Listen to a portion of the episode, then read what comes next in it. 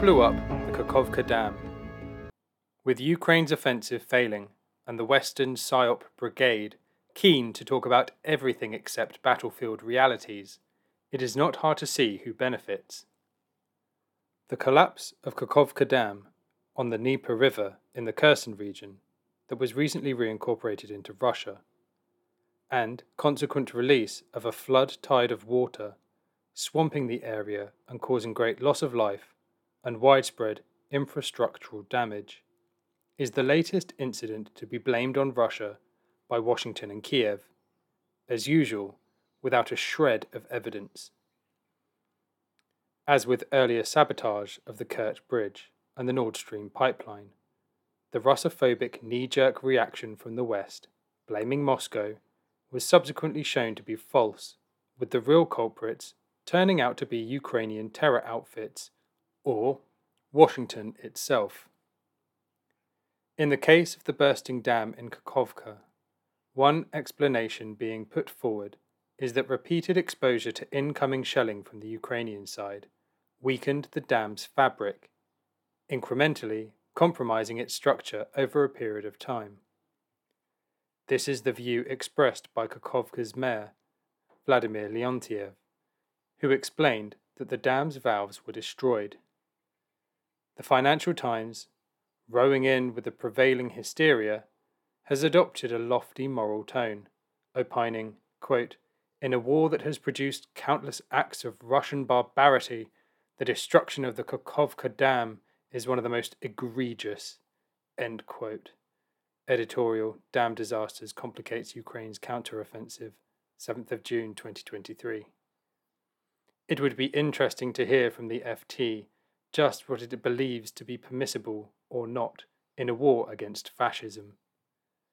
What would it make of the famous World War II destruction of a key dam in the Ruhr Valley, inspiring the popular Dam Busters movie? Was this an egregious act of barbarism committed by the British RAF?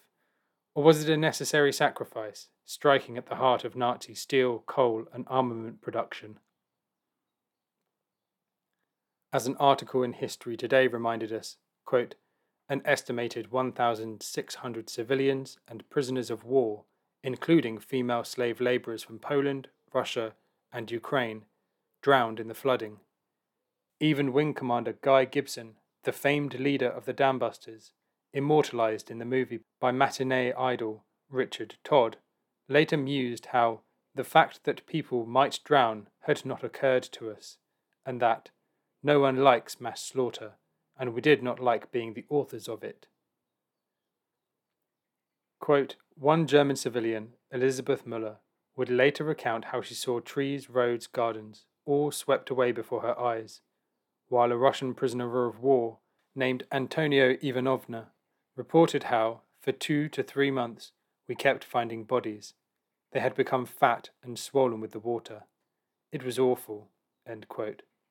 Just how much of a strategic success was the Dambuster raid, Sky History. So much for Western double standards over what is and is not permissible in war. But the fact remains that, as soon as we ask ourselves who benefits from this act, it becomes plain that there was no earthly reason for Russia to bomb infrastructure on its own territory. Infrastructure that provides water, power, and irrigation to its people, and to destroy the lives and livelihoods of its citizens into the bargain. Russian Defense Minister General Sergei Shoigu has confirmed this view and placed the blame squarely on Ukraine, describing the Kiev junta's reasoning as follows quote, Tonight, the Kiev regime committed another terrorist crime. The Kakhovka hydroelectric station facilities were blown up, flooding a large area. The purpose of these actions is reportedly as follows Having failed to succeed in the offensive operations, the enemy intends to redeploy the units and hardware from Kherson direction to its offensive area in order to strengthen its potential, significantly weakening its position in Kherson direction. The enemy has begun building defensive positions on the right bank of the Dnieper River, which indicates the intention to turn to defense there. In order to prevent Russia's offensive actions in this section of the front, the Kiev regime has carried out a sabotage, essentially a terrorist act, which has resulted in the flooding of significant areas and will have serious and long lasting environmental consequences. In addition, the release of water from the Dnieper hydroelectric station, according to available data, has been significantly increased, leading to even greater flooding of areas. This fact, Ukraine sending more water from the dam it controls upstream to worsen the flood in Kherson, proves that the large scale diversion was planned in advance by the Kiev regime. Russian Ministry of Defense Statement, 6th of June 2023.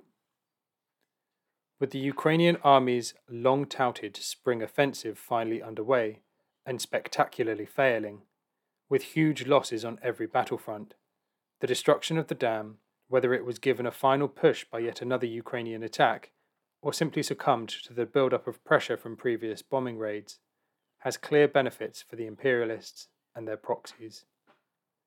Indeed, right on cue, Media and politicians all over the West are taking advantage of this fresh opportunity to spin Hollywood esque, crazy madman Putin stories in their continuing psyop against their own people, and simultaneously to evade discussing what is actually happening on the battlefields. Presumably, the Western authors of this crime are also hoping that finding the manpower and resources to aid civilians and repair the damage caused by the flood will weaken the Russian war effort.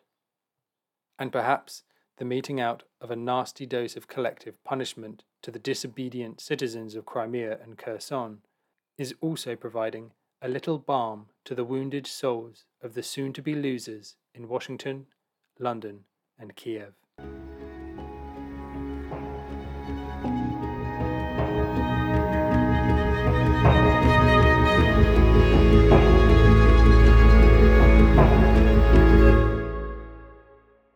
Thanks for listening to Proletarian Radio.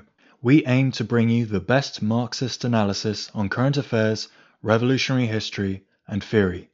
Do like, comment, subscribe, and share our content to help us reach the widest possible audience. We are a small organization with limited resources, and we need workers' support if we are to grow and fulfill our mission. If you are able to make a one off or regular donation, no matter how small, please visit our website at thecommunists.org and register as a supporter.